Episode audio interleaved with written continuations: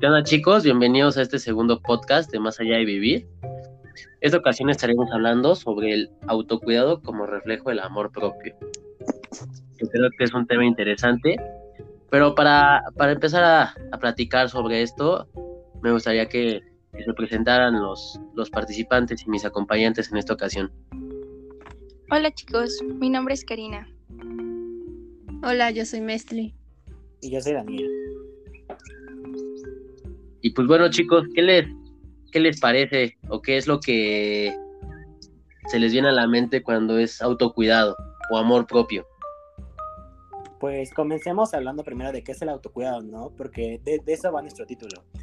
¿Cómo nos autocuidamos o cómo nos cuidamos a nosotros mismos para poder llegar al amor propio? Porque, por ejemplo, o sea, no es lo mismo decir, tengo la necesidad de hacer esto para estar bien, a decir, me cuido a mí mismo, es preguntarme realmente lo que necesito y lo que me hace sentir cómodo, pero respondiendo honestamente, no respondiendo a través de las presiones o familiares o sociales o cualquier otro impulso externo que, o sea, realmente no pertenezca a lo que somos nosotros mismos.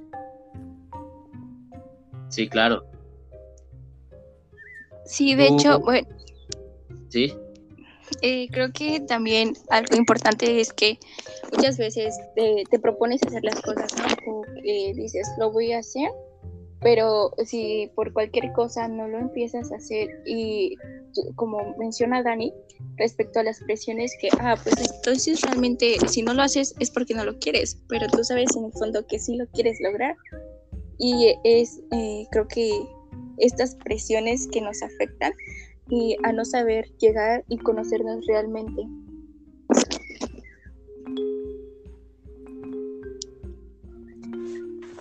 Cierto. También quiero retomar lo que dijo Daniel de hacer algo porque quieres hacerlo y no precisamente por las presiones que tienes afuera. Por ejemplo, hay muchas personas que, o sea, que empiezan a adelgazar precisamente por la presión social, que les dicen que están gordos o que tienen esto, que tienen aquello. Entonces, precisamente por esa presión empiezan a cambiar, pero no es porque no se amen a sí mismos, no es porque no se amen a sí mismos o porque se estén ayudando a sí mismos, sino que lo están haciendo para complacer a un círculo exterior. Sí, sí, claro. Pero también ahí entra un poco la parte de autocuidado, ¿no? Que es la salud, ¿no? Porque también hay enfermedades que se originan, ¿no? Por ciertas cosas y obviamente influye mucho, ¿no? Nuestra sociedad.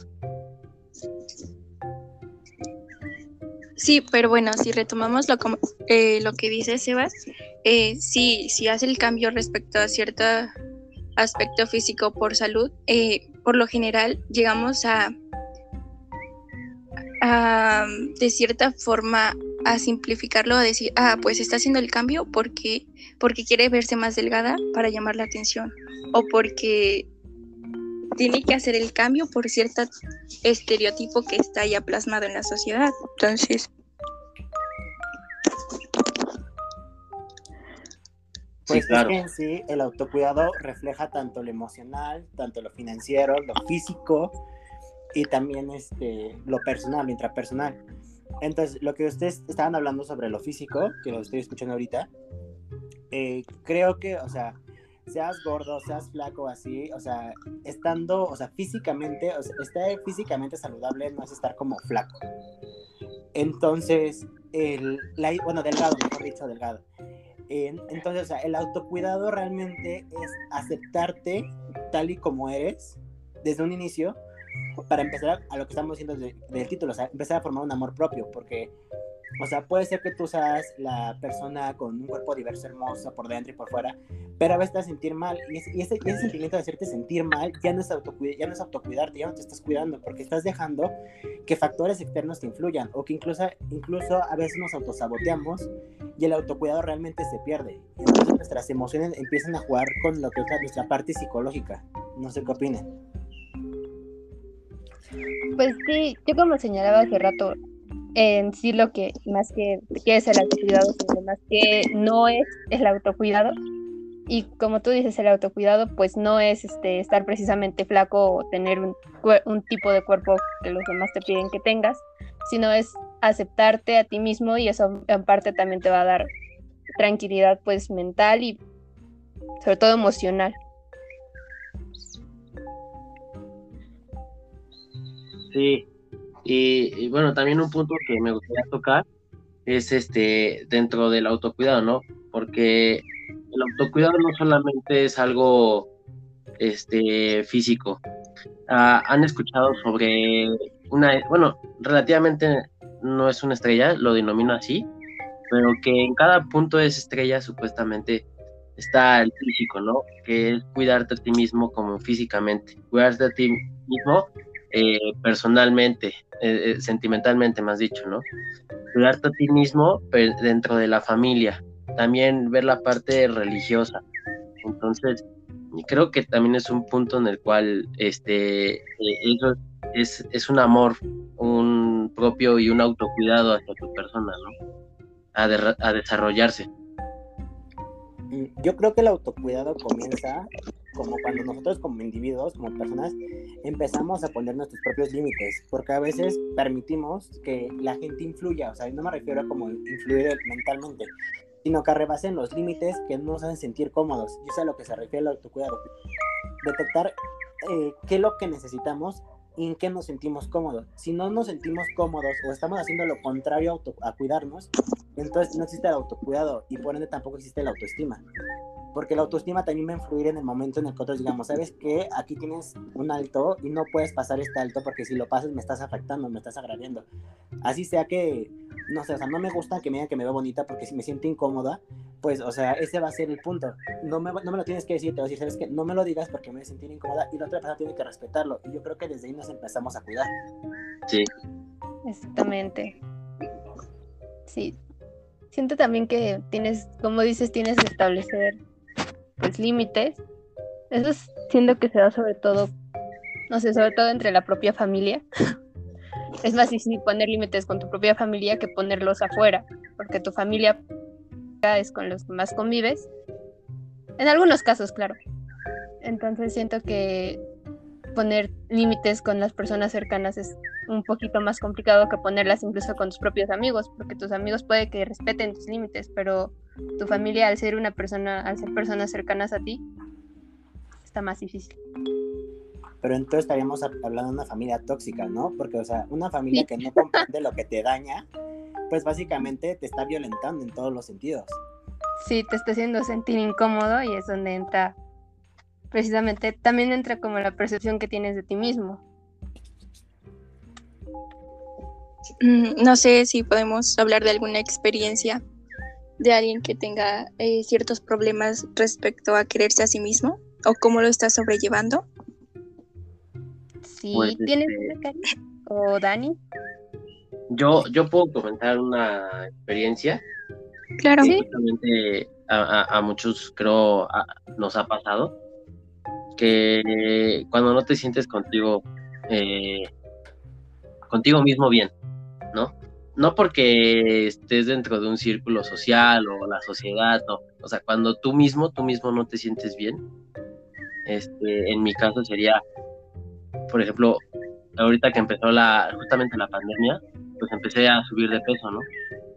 Uh-huh. Subí 20 kilos, entonces, es algo que a mi sentir, pues yo no me siento cómodo con mi cuerpo, ¿no? Y tengo que empezar a ponerme esos límites de, okay, hasta cierta hora puedo estar ingiriendo alimentos, ¿no? A cierta hora me tengo que parar y tengo que hacer ejercicio. Tengo que aplicar esa parte de autocuidarme, ¿no? De estar bien conmigo mismo y sentirme bien. Bueno, es una experiencia que a mí personalmente me pasa. Pues a mí creo que me pasó como al revés, o sea, va bajo el mismo tema sobre el peso a veces, pero yo antes de decidir cómo bajar de peso o hacer algo por mi cuerpo, porque yo en el pasado era más como de voy a adelgazar porque siento que me veo horrible estando gordo, ¿no? Pero, o sea, ¿quién me demuestra realmente si siendo delgado o bajando de peso me siento, o sea, voy a ser, pues, hermoso, por así decirlo, entre comillas? O sea, realmente yo creo, o sea, lo primero que hice durante terapia fue aceptarme a mí mismo, mi físico completamente, y decir, pues no sé, amo mi sonrisa, amo ciertas cosas de mí, para después dar un paso para decir, o sea, me acepto tal y como soy, pero tal vez quiero modificar unas cosas para sentirme aún mejor. Sí, claro. Y a veces siento que, o sea, el no sentirnos cómodos con nosotros mismos, yo normalmente siempre apelo a que si no nos sentimos cómodos, a veces también es por cómo nos hacen sentir, por cómo percibimos las demás cosas. Y, por ejemplo, o sea, yo soy una persona que sufre de ansiedad desde hace 2 años. Uh-huh. Y yo llevo el autocuidado de la forma en la que ya no permito, o sea, ya pongo mis límites tanto a familia, amigos y conocidos, inclusive situaciones escolares o situaciones laborales. O sea, siento que poner límites es el principal factor para tener el autocuidado y empezar a formar una autoestima, porque a veces solamente somos el reflejo de cómo nos criaron, pero realmente no sabemos quiénes somos. Y siento que para empezar a cuidarnos y empezar a formar el amor propio, tenemos que saber realmente quiénes somos y de esa manera saber qué es lo que necesitamos. Sí, por supuesto. Pues qué padre, mi Dani, que pienses así. Y pudiste sobrellevarlo así, más que nada. Y claro, no es un proceso que todas las personas tenemos que estar pasando. Bueno, que tenemos que pasar en algún momento, ¿no? A querernos, a cuidarnos y a tener ese amor propio, ¿no? Pues sí, siento que en algún momento todos tenemos que comenzar a tomar conciencia de que tenemos que aprender a amarnos también a nosotros mismos y de dedicarnos tiempo, porque en muchas ocasiones nos centramos tanto en la escuela o en el trabajo, y te olvidas de ti mismo. O sea, ya no escuchas la música que te gusta, ya no comes lo que te gusta, nada más agarras y... No te cuidas y no te recompensas por todo lo que estás haciendo. Como que tratas de darle el gusto a los demás, ¿no? Sí, tratas como de verte de cierta forma, no de destacar, bueno... Tenía la idea, pero se me fue.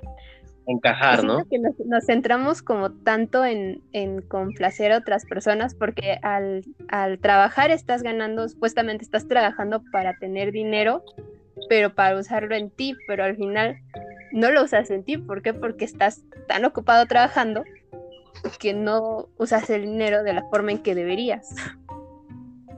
Y simplemente te centras en juntar más y más dinero. En el caso de la escuela, nada más te centras en sacar buenas calificaciones, en estudiar, en, no sé, en hacer quedar bien, porque no lo estás haciendo por ti. Y entonces estamos volviendo a retomar lo que dice Dani, ¿no? Que realmente ponerte límite para saber si lo que estás haciendo es porque quieres o solamente porque debes hacerlo. La gran diferencia que creo que debemos empezar a poner ese límite para ayuda. Tenemos que empezar a pensar en eso, en por qué realmente estás haciendo las cosas y estás a gusto haciéndolas, sobre todo.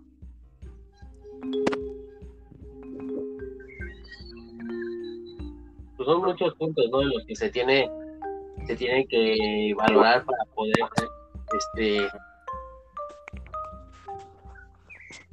salir adelante, ¿no?, en pocas palabras. Exactamente. Pues yo creo que para iniciar en todo este proceso siempre vas a tener que ser de la mano de algún especialista, o sea, dígase, un terapeuta, porque a veces un psicólogo no siempre está apto para dar terapia, eso es lo principal. Tienen que tener como ciertas especialidades, pero o sea, estar siempre de la mano con un especialista, porque a veces dentro del autocuidado o tratar de conocernos a nosotros mismos es un desastre, porque hay patrones que nosotros no hemos notado, patrones familiares que nos han hecho que seamos así. O sea, normalmente es como comentaba mi psicóloga, nosotros seguimos el patrón de mamá y papá, y hasta el momento en el que crecemos y empezamos a sanar la relación que tenemos con ellos, es en el momento en el que los empezamos a hacer nosotros mismos y, como les decía otra vez, identificar lo que realmente necesitamos. Sí, esos patrones que siguen, ¿no? Pero también depende de ti si esos patrones los quieres seguir, ¿no? Bueno, lo difícil de estos patrones es, como dice Dani, que en muchas ocasiones ni siquiera te das cuenta de que los tienes. Entonces siento que yo sí estoy de acuerdo con lo que dice Dani, que sí tienes que tener el apoyo de alguien que sepa del tema, de un profesional, de un especialista, porque tú solo esos patrones no los vas a detectar. Entonces, para eso necesitas a estas personas. Y no precisamente porque tengas problemas, simplemente por... ¿Qué? ¿Por orientación? Ah, es que escuché que alguien quería decir algo. Sí, simplemente, pues nada, más que nada para ver si realmente estás haciendo bien las cosas y precisamente, como dices, para que te oriente. Yo creo que, o sea, nuestra generación, a diferencia de la generación millennial y los anteriores, que nosotros ya pertenecemos a la generación Z, o sea, siento que hemos sido como los principales que nos hemos dado cuenta de que la salud mental es muy importante y que antes de la escuela, antes del trabajo, inclusive antes que nuestra propia familia, estamos nosotros mismos. Es cuando empezamos a cuidarnos. A romper los paradigmas, ¿no? A romper todos los paradigmas, porque, o sea, no sé si lo notaron en la pandemia. Bueno, seguimos en pandemia, pero en el confinamiento del año pasado, o sea, que toda la conversación se volvió literalmente a la parte de la salud mental, a la parte del feminismo, de los LGBT. O sea, como que nuestra generación está más woke que las anteriores, y creo que somos los que más estamos aprendiendo y haciendo que, o sea, todo esto cambie. Cierto. Mucha razón. Sí, sí, sí. ¿Qué dijiste? No se te entendió. Que con mucha razón lo dice. Ah, sí. Sí, precisamente pues en las generaciones anteriores sí como que se dejó muy de lado la salud mental. Entonces, la salud mental, y básicamente todo el tipo de salud que no sea física se dejó de lado.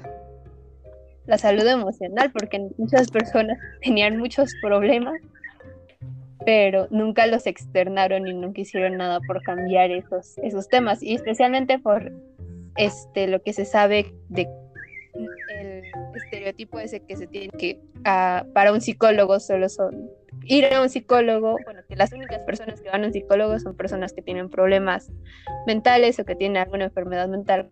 Pues queda claro ahora que no es así.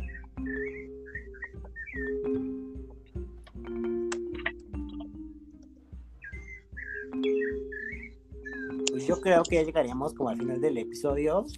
Creo que como que hemos comentado algunas situaciones, hemos hablado, y no sé si quieran dar algunos consejos sobre autocuidado.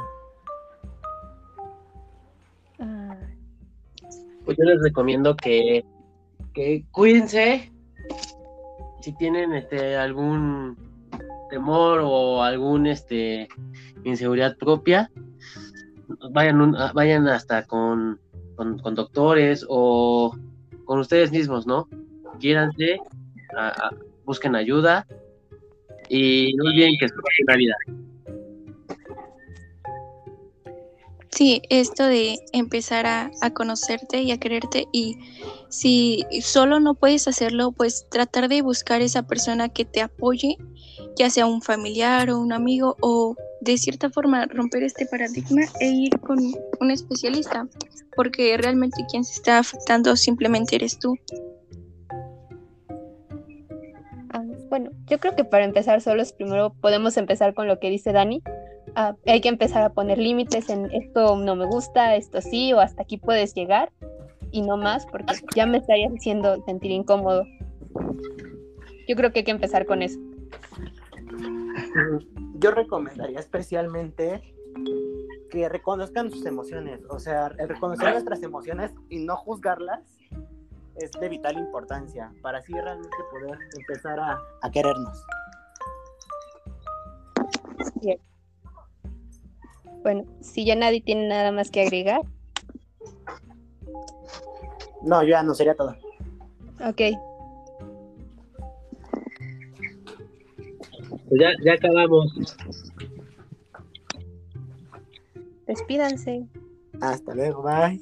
Hasta luego. Adiós.